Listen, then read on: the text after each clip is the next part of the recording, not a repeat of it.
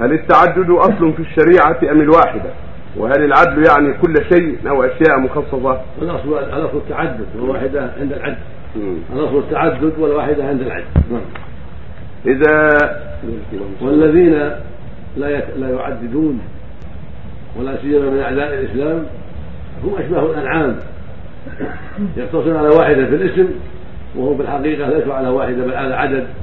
كالتيس الذي يعرض عليه هذه وهذا والثور الذي يعرض عليه هذا وهذا ويلقي منيه ورفته في كل مكان ولا يبارك البهيم أما صاحب الزوجات بالشرع ويلقيها في محل صالح في محل ذبحه الله في محل مقصوص وهو بعيد عن مشابهة البهائم ولكن هم أعداء الله هم أقرب الناس إلى مشابهة البهائم.